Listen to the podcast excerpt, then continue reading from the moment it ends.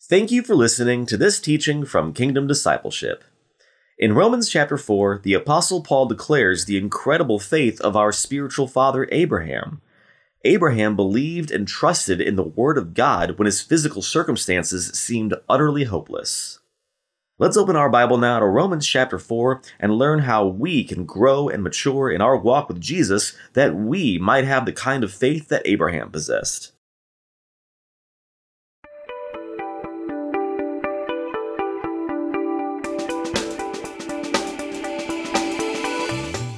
Well, good morning and welcome to another teaching. It is a Wednesday morning here in Texas, and uh, hopefully, y'all spending time with Jesus, loving on Jesus, growing to know the love of Jesus Christ, and uh, growing to obey Jesus, growing to be a, a, more devoted disciple of Jesus Christ our Lord. I, I think I say it almost every time, but it's it really is the meaning of life, right? Growing to walk with Jesus, right? Growing to to be his disciple, growing to be a disciplined follower of Jesus who spends time with Jesus and is growing to obey him in everything and growing to repent when we fall short. Man, it's it's exciting. It's the meaning of life. It's the greatest privilege of our lives. Wow. Father, we thank you for your word. We thank you for your mercy. We thank you for your goodness. We thank you for your grace. We thank you for this book of Romans, Father. Wow. But Father, above all, we thank you for Jesus, our only Lord and Savior and Master and King. Lord Jesus, we thank you for your mercy on our lives. You are our King, Jesus, our Master, our God. We thank you for your grace. We thank you for becoming a human man for us, for living a perfect, righteous life on our behalf that we could never live. Jesus, we thank you for dying a torturous death on our behalf that we should have died. And we thank you that you're alive and risen today. And we worship you, our risen Savior. Thank you, Lord Jesus. Holy Spirit, we ask you to lead us and guide us now as we open your word, this book of Romans. We ask you to give us eyes that see, ears that hear, and hearts that understand your word. In Jesus' name, in Jesus' name, amen and amen. All right. Thank you, Lord Jesus. All right. All right. Romans 4 today, Lord willing, we'll do 13 to 25. Um, just good stuff. Paul just uh, just using Abraham now, uh, the Old Testament, you know, church, the Old Testament father, right? And he is a, a, a church father. He is the the father of all believers in the history of the world. He's our spiritual father who was made right with God by faith. Whether it's in the Old Testament or New Testament, it's always been by faith that we're saved. It's always been by faith that we're forgiven of our sins and, and, and we're delivered from hell and we ultimately go to heaven when we die. And the Old Testament, you looked forward to the promise of the Messiah, of the Savior that was come. You put your faith and the Savior to come. You look forward to the cross. You look forward to the coming of Jesus. And you were saved by God's grace through faith in the Messiah Jesus. Although you didn't, you didn't, you didn't know that he was Jesus. You didn't know a lot about him, but you knew the word of God promised a coming Savior. 2,000 years, you know, after the cross, we in the church look back to the cross for our salvation. In the Old Testament, you look forward to the Messiah that would come. We look back to the Messiah that has come. We put our faith in the Savior, Jesus Christ, that the Word of God told us came 2,000 years ago and lived on our behalf, died on our behalf, and was raised from the dead. Wow. Thank you, Lord Jesus. So here we are, Romans 4, verse 13. It was not through law that Abraham and his offspring received the promise that he, he would be heir of the world, but through the righteousness that comes by faith. For if those who live by law are heirs, faith has no value and the promise is worthless. Because law brings wrath, and where there is no law, there is no transgression. Therefore, the promise comes by faith, so that it may be by grace and may be guaranteed to all Abraham's offspring not only to those who are of the law, but also to those who are of the faith of Abraham. He is the father of us all. As it is written, I have made you a father of many nations. He is our Father in the sight of God, in whom he believed, the God who gives life to the dead and calls things that are not as though they were. Against all hope, Abraham in hope believed and so became the father of many nations. Just as it had been said to him, so shall your offspring be. Without weakening in his faith, he faced the fact that his body was as good as dead, since he was about a hundred years old, and that Sarah's womb was also dead. Yet he did not waver through unbelief regarding the promise of God, but was strengthened in his faith and gave glory to God, being fully persuaded that God had power to do what he had promised. This is why it was credited to him as righteousness. The words it was credited to him were written not for him alone, but also for us to whom God will credit righteousness, for us who believe in him who raised Jesus our Lord from the dead. He was delivered over to death for our sins and was raised to life for our justification. Wow. Thank you, Lord Jesus. Okay, so in, in the in the first half, Paul was discussing, you know, Abraham and works and circumcision, um, and the fact that that that circumcision, the the the the outward cutting of the flesh uh, of the of the male penis, that was a sign that God gave to Abraham, had nothing to do with salvation. Your circumcision. The, the, these outward physical acts of any kind, of circumcision or any kind, don't help save us. Now Paul's going to go and show that that following the law or trying to obey the law or do good works this doesn't help save us either, right? Look at verse 13. It was not through law that Abraham and his offspring received the promise that he would be heir of the world, but through the righteousness that comes by faith. How do we know that? Well, the law didn't come for about another 400 years. Moses didn't come and the law wasn't given to Moses and the Israelites for about another 400 years. So it cannot be through law for the law hadn't been given yet, right? Verse 13, it was not through law that Abraham and his offspring received the promise that he would be heir of the world, but through the righteousness that comes by faith. Again, the law, the 10 commandments, and you know, the Torah you know, that was given to the Jewish people to live by, um, you know, the commands of, of what's right and what's wrong and what God expects you to do and how to live, that didn't come till around 400 years after Abraham. So, eh, you know, Abraham could not have been made right with God by following the law because the law hadn't been given yet, right? It was not through law that Abraham and his offspring had received the promise that he would be heir of the world but through the righteousness that comes by faith. So again, uh, Abraham would be the father of many nations, the spiritual father of all those who are made right with God through their faith in the Savior Jesus, right?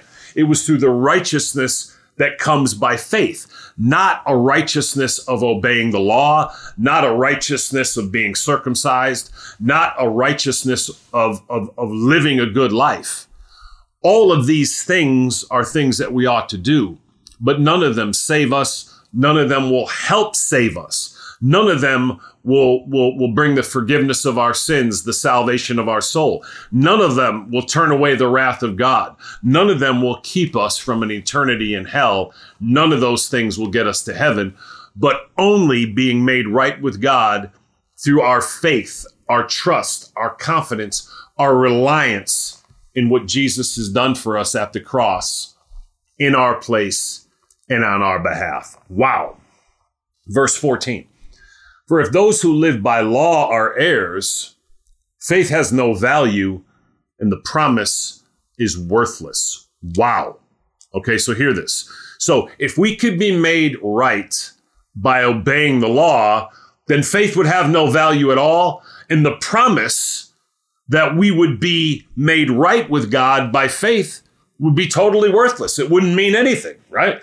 For if those who live by law are heirs, meaning you could be a child of God, an heir of God the Father, you could be his child by obeying the law, then it, then it would have nothing to do with faith. Okay. It would have to do with our own performance, right, Jason? And, and how we're living, right? That's how salvation would be based. But that's not how salvation would be based. Okay. Faith would be worthless in that case. For if those who live by law are heirs, faith has no value and the promise is worthless because, verse 15, because law brings wrath. And where there is no law, there is no transgression. This is heavy rap, all right? Watch this now, Becky. For if those who live by law are heirs, faith has no value and the promise is worthless because law brings wrath. So look at that. Law brings wrath. So the law, okay, was was given. The commands of the law were given. So now there's a line in the sand, okay?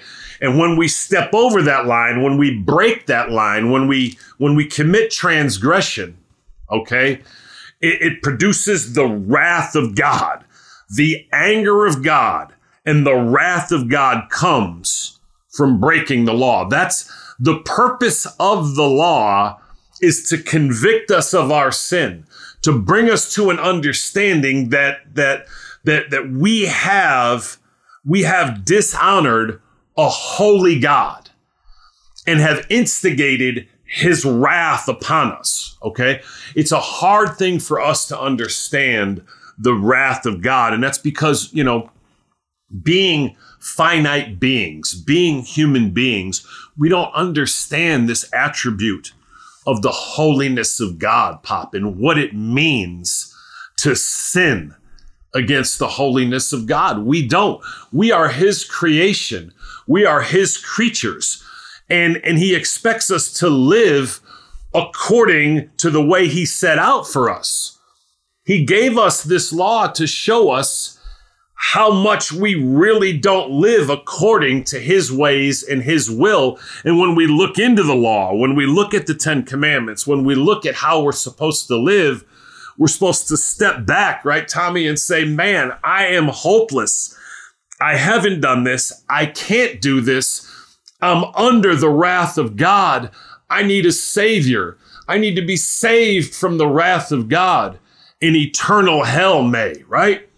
Because the law brings wrath. Again, it's not a popular subject, but here it is, right in Romans 4:15. And where there is no law, there is no transgression. There was still sin in the world, but transgression meaning before the law was put into place, we didn't know what the line was. The people of God didn't know the, the line that you crossed. They didn't have the commands. They didn't have the, you know, the right and wrong. They didn't have a clear delineation of what was right behavior and what was wrong behavior. So when the law came, we now were shown what's right and wrong. We can see clearly that we don't keep this law. Okay. To be made right with God, by following the law, we would have to follow every single aspect of the law perfectly. We'd have to do everything that God wanted us to do in thought, word, and deed perfectly to be made right with God by the law. We can't do it. No one can do it. Only one did it, and that was God Himself. Jesus became a human man and lived a perfect, righteous life under the law. He actually lived out the law perfectly in thought, word, and deed. And when we put our faith and trust in Jesus Christ, that perfect righteous life that he lived, that perfect obedience that Jesus lived, is actually credited to us, right, Susan? As if we lived it. God, it's, you remember in verse 25, it says, He was delivered over to death for our sins and raised to life of our justification. Um, it says that that he calls things that are not, right? He is our father in the sight of God, 17, in whom he believed, Abraham, the God who gives life to the dead and calls things that are not as though they were. Okay. We're not righteous. Jesus, verse 25, was delivered over to death for our sins. And there are sins, but, but God counted them, even though they're not Jesus's, he, he, he imputed them to Jesus as if they were. He calls things that are not, we're not righteous, but he calls us and declares us righteous as if we were in Jesus Christ. It's it's it's remarkable. Wow. Golly. All right. Where there is no law, there is no transgression. Verse 16. Therefore, the promise comes by faith, so that it may be by grace and may be guaranteed to all Abraham's offspring, not only to those who are of the law, but also to those who are of the faith of Abraham. He is the father of us all. Okay. So when it says not only to those who are the law, the law was given to the Jews, right? Now remember, anyone who isn't a Jew is a Gentile. There's only two types of people biblically in the world. All 8 billion people. If you're not of Jewish descent, if you're not of Hebrew descent, right? Um, if you're not nationality is not, you know, Israeli, Hebrew, Jewish, then you're a Gentile. Okay. Um, so when it says in verse 16, not only those who are the law, so if you're a Jew and you're given the law, okay, uh, that law shows you how sinful you are and you need a savior and you need Christ. So you need to put your faith and trust in Jesus Christ, not only to those who are the law, but also to those who are the faith of Abraham. Abraham didn't even have the law, was never given the law. The law came 400 years after Abraham, right, Esther? And so Abraham had faith and trusted and took God at his word Genesis 15, 6, Abraham believed God and it was credited to him as righteousness. And we too are made right with God when we believe in Jesus Christ, when we believe that the Savior has come and we are persuaded that he is the Son of God. We're persuaded that he lived a perfect, righteous life on our behalf, died a torturous death on our behalf, and we believe and are persuaded that he's alive and risen. And that persuasion drives us to trust in him to rely on him, to cling to him for the forgiveness of our sins and the salvation of our soul. 16 therefore the promise comes by faith so that it may be so that it may be by grace and may be guaranteed to all Abraham's offspring. So again the promise is not by by by observing the law. The promise doesn't come by being circumcised. The promise doesn't come by trying to do everything good. The promise of eternal life doesn't come by those things. The promise of becoming a child of God doesn't come by our own efforts and our own, our own performance, but it says that it may be my grace. Grace means it's it's God's unmerited favor to us. We didn't merit it. We can't earn it. It's a gift.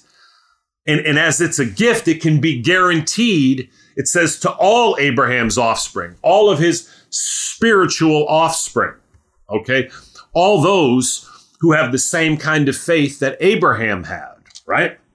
Verse 17, as, as it is written, I have made you a father of many nations. That's Genesis 17, 5. Not just the father, he's the father of the Jewish nation physically and naturally.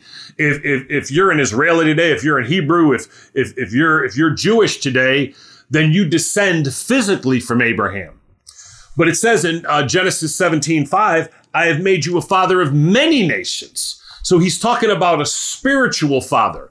Abraham is all of our father spiritually if we are made right with God through faith in Jesus Christ. He's our spiritual father.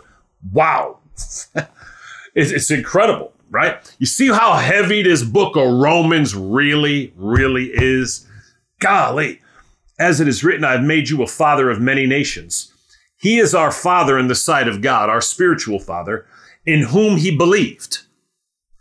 The God who gives life to the dead and calls things that are not as though they were. And I've already said, God calls us right with him. Even though we're not righteous, he accounts us righteous. He counts us righteous he calls us righteous. He's the God that calls things that are not as though they were and gives life to the dead. Wow. I, I mean, it's it's it's remarkable this incredible gift of grace that we have. Do you see it? The God who gives life to the dead. We are all dead in sin, dead in trespasses. And when we have the faith that Abraham had, which is simply to say, we have full trust and confidence and belief in who Jesus is and what he's done for us. on the cross in our place and on our behalf. We have life from the dead. God gives us eternal life, not by anything what, what we've done, but he gives life to the dead. He raised, God the Father raised Jesus from the dead, and he gives us life in Jesus, not by anything that we've done, but by our faith, Corinne, in what Jesus has done, and calls things that are not as though they were, right? We are sinful, but in justification, we're declared not guilty in Christ, right? Um, we we have lived a very sinful life, but in Christ, we're credited with that perfect righteous life of Christ, and God sees us as as we truly did live that perfect righteous life. It's incredible, right? That exchange all of my sin, past, present, and future, when I have faith in Christ, all of my sin is credited to Him. He takes all of my sin at the cross. And that perfect righteous life He lived, right, Alicia, is credited to me as if I lived it. The Father actually sees me righteous that I lived that same righteous life that Jesus lived, that I obeyed the law perfectly in Christ. It's incredible. Verse 18 Against all hope, Abraham in hope believed, and so became the father of many nations. Just as it has been said, just as it had been said, so shall your offspring be. This is hard.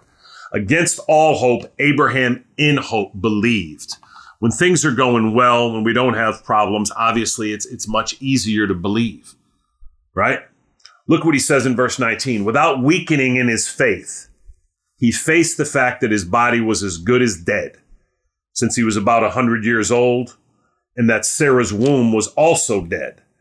Verse 20, yet he did not waver through unbelief regarding the promise of God, but was strengthened in his faith and gave glory to God. 21, being fully persuaded that God had power to do what he had promised. Abraham is almost 100 years old. God promised him that you would have a son, Isaac. Okay? and and that this miracle would happen. Okay, and you know Abraham is a hundred years old now. His wife Sarah is near ninety years old. Okay, her womb is dead. Okay, well past childbearing years, well past menopause, scientifically utterly impossible. Cannot have a child. He's a hundred years old, so so you know he can't make a child according to the flesh, right? Verse 18, against all hope, Abraham in hope believed when God told him, by this time next year, you will have a child with Sarah. Okay. This wasn't like Jesus. Okay. This wasn't like, you know, the virgin birth. This wasn't like when God made Mary pregnant. This wasn't that. Abraham in faith had to con- continue to have marital relations, had to continue to have sexual relations with Sarah, right? And that and that God would bless his faith, you know, and and they would conceive a child in the normal way that children are conceived. It, it's remarkable, you know. Again, when I look at it, I, you know, how many of us would believe that we really would have this faith, right?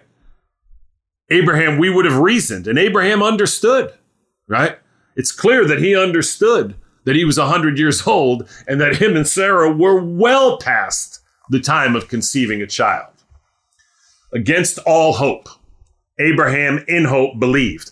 Against all hope. What does that mean? Again, I'm 100 years old. My wife's 90, God. There's no hope for us to have no more kids. Matter of fact, they've never had a child. There's no hope for us to have a child, okay? That time has passed. Against all hope, Abraham in hope believed, and so became the father of many nations. Just as it had been said, so shall your offspring be. Not only in that in that belief, not only did he become uh, the father that would pass his lineages onto Isaac physically, but he came the phys- he became the spiritual father of many nations. It says, just as it has been said to him, so shall your offspring be. And that's uh, Genesis 15 5. Verse 19, without weakening in his faith, he faced the fact that his body was as good as dead since he was about 100 years old and that Sarah's womb was dead. right? We can all understand that. Yet he did not waver through unbelief regarding the promise. He actually believed that God has given his word. And that's where our faith needs to be. Our faith is in the word of God, that it says it in my Bible. God gave his word to Abraham. In these scriptures, we have the word of God. Without weakening in his faith, faith, he faced the fact that his body was as good as dead since he was about a hundred years old and that Sarah's womb was also dead, yet he did not waver through unbelief regarding the promise of God, but was strengthened in his faith and gave glory to God. As we grow to be disciples of Jesus Christ, as we spend time in the Word of God, spend time in prayer, spend time in community, as we obey the Word of God, when we repent, when we fall short, all of these things we do by faith, right, David? All of these things, Chris, we do by faith. When we pray, when we go to church, when we give, when we use our time, talents, and money, when we talk to someone about Jesus, all of these things are strengthening us in our faith. They're refining our faith. They're removing the impurities in our faith, and they give glory to God. Yet he did not waver through unbelief regarding the promise of God. God had promised him that he would have a child and that he'd be the father of many nations. Okay. He's the father of many nations spiritually, right? He's our spiritual father. He believed God and it was credited to him as righteousness. And all those who trust in Christ, right, receive spiritual life, receive eternal life, right? And we're made right with God by faith, not by anything that we do. Wow. He was strengthened in his faith and gave glory to God. Verse 21 being fully persuaded that God had power to do what he had promised. Verse 22, this is why it was credited to him as righteousness. Are you fully persuaded in the promise that if you put your faith and trust and reliance in Jesus Christ, you will be saved? Okay. All of us have doubts, but we continue to stand in faith. Okay. You don't lose your salvation when you have doubts, okay? All of us have doubts, okay? Dave Anderson likes to say, you know, there's a saying that only madmen don't ever have doubts, okay? All of us have doubts, but we fight through them and we stand in faith and we stand in the Word of God and we continue to, to meditate on the Word of God and to pray. And we do all of these things by faith, right? Remember, the Hebrew writer said faith is the evidence, right, of things believed, yet not seen, right? We, we believe it and we live according to it, even though we don't see it. Being fully persuaded that God had power to do what he promised. Are you fully persuaded that God has the power to save you in Jesus Christ today? Amen. Yes, if you're fully persuaded that God has the power, that your Father will save you, and you have trusted in Christ and are relying on Him and believing in Him alone, then you are saved. Wow. This is why it was credited to him as righteousness, right? And, and we're made right with God. We're credited with the righteous life of Jesus, right? When we put our full trust and reliance by faith in what he's done. Verse 23. The words it was credited to him were not written for him alone, verse 24, but also for us, to whom God will credit righteousness, for us who believe in him who raised Jesus our Lord from the dead. So you see that? The words, it was credited to him, were not written for him alone. You see that? So when the Bible was written, okay, when this was written some, you know, 3,500 years ago, okay, this is not written for Abraham alone. The scripture is not a history book, okay? It's written for us as well. Verse 23, the words it was credited to him were not written for him alone. When you're in the scriptures and when you're reading the scriptures, the scriptures aren't just there to tell you what happened. They're always there to have an, applic- an application to us. It's one of the great issues in the scriptures today that we're always trying to fit everything into our own systematic, into our own framework, instead of just letting the scriptures speak. And the scriptures have application to us today. They were not written for him alone, for Abraham alone, but also for us to whom God will credit righteousness, for us who believe in him who raised Jesus our Lord from the dead. Are you believing and trusting in Jesus Christ our Lord? Do you believe that Jesus came and lived for you and died for you and that he's raised from the dead? And are you clinging to him for your salvation and your deliverance from the wrath of God and eternal hell. Verse 25, he was delivered over to death for our sins and raised to life for our justification. It's the cross of Christ that pays the penalty for our sins, but it's the resurrection. It's the resurrection of Jesus that validates the work done at the cross. If God the Father was not satisfied with what Jesus did at the cross, he'd have left him in the grave. It's the resurrection of Jesus Christ that confirms our faith, that validates our faith. He was delivered over to death for our sins, but was raised for our justification. In raising Jesus from the dead, God the Father pointed to Jesus and said, You can fully trust in the work that my son Jesus did at the cross, and I'm going to prove my satisfaction, my full satisfaction, by raising him from the dead. He was delivered over to death for our sins and was raised to life for our justification. Father, we thank you for your word. We thank you for this book of Romans. We thank you for these scriptures, Father. Father, cleanse of us, cleanse us of unrighteousness. Wash us in the blood of Jesus. Lord Jesus, we worship you. We thank you. We praise you and we honor you today for your love, your mercy, your goodness, your sacrifice on our behalf. And we worship you, our risen Savior. Holy Spirit, we ask you to seal this message to our hearts now. Seal it to our hearts. In Jesus' name, amen and amen.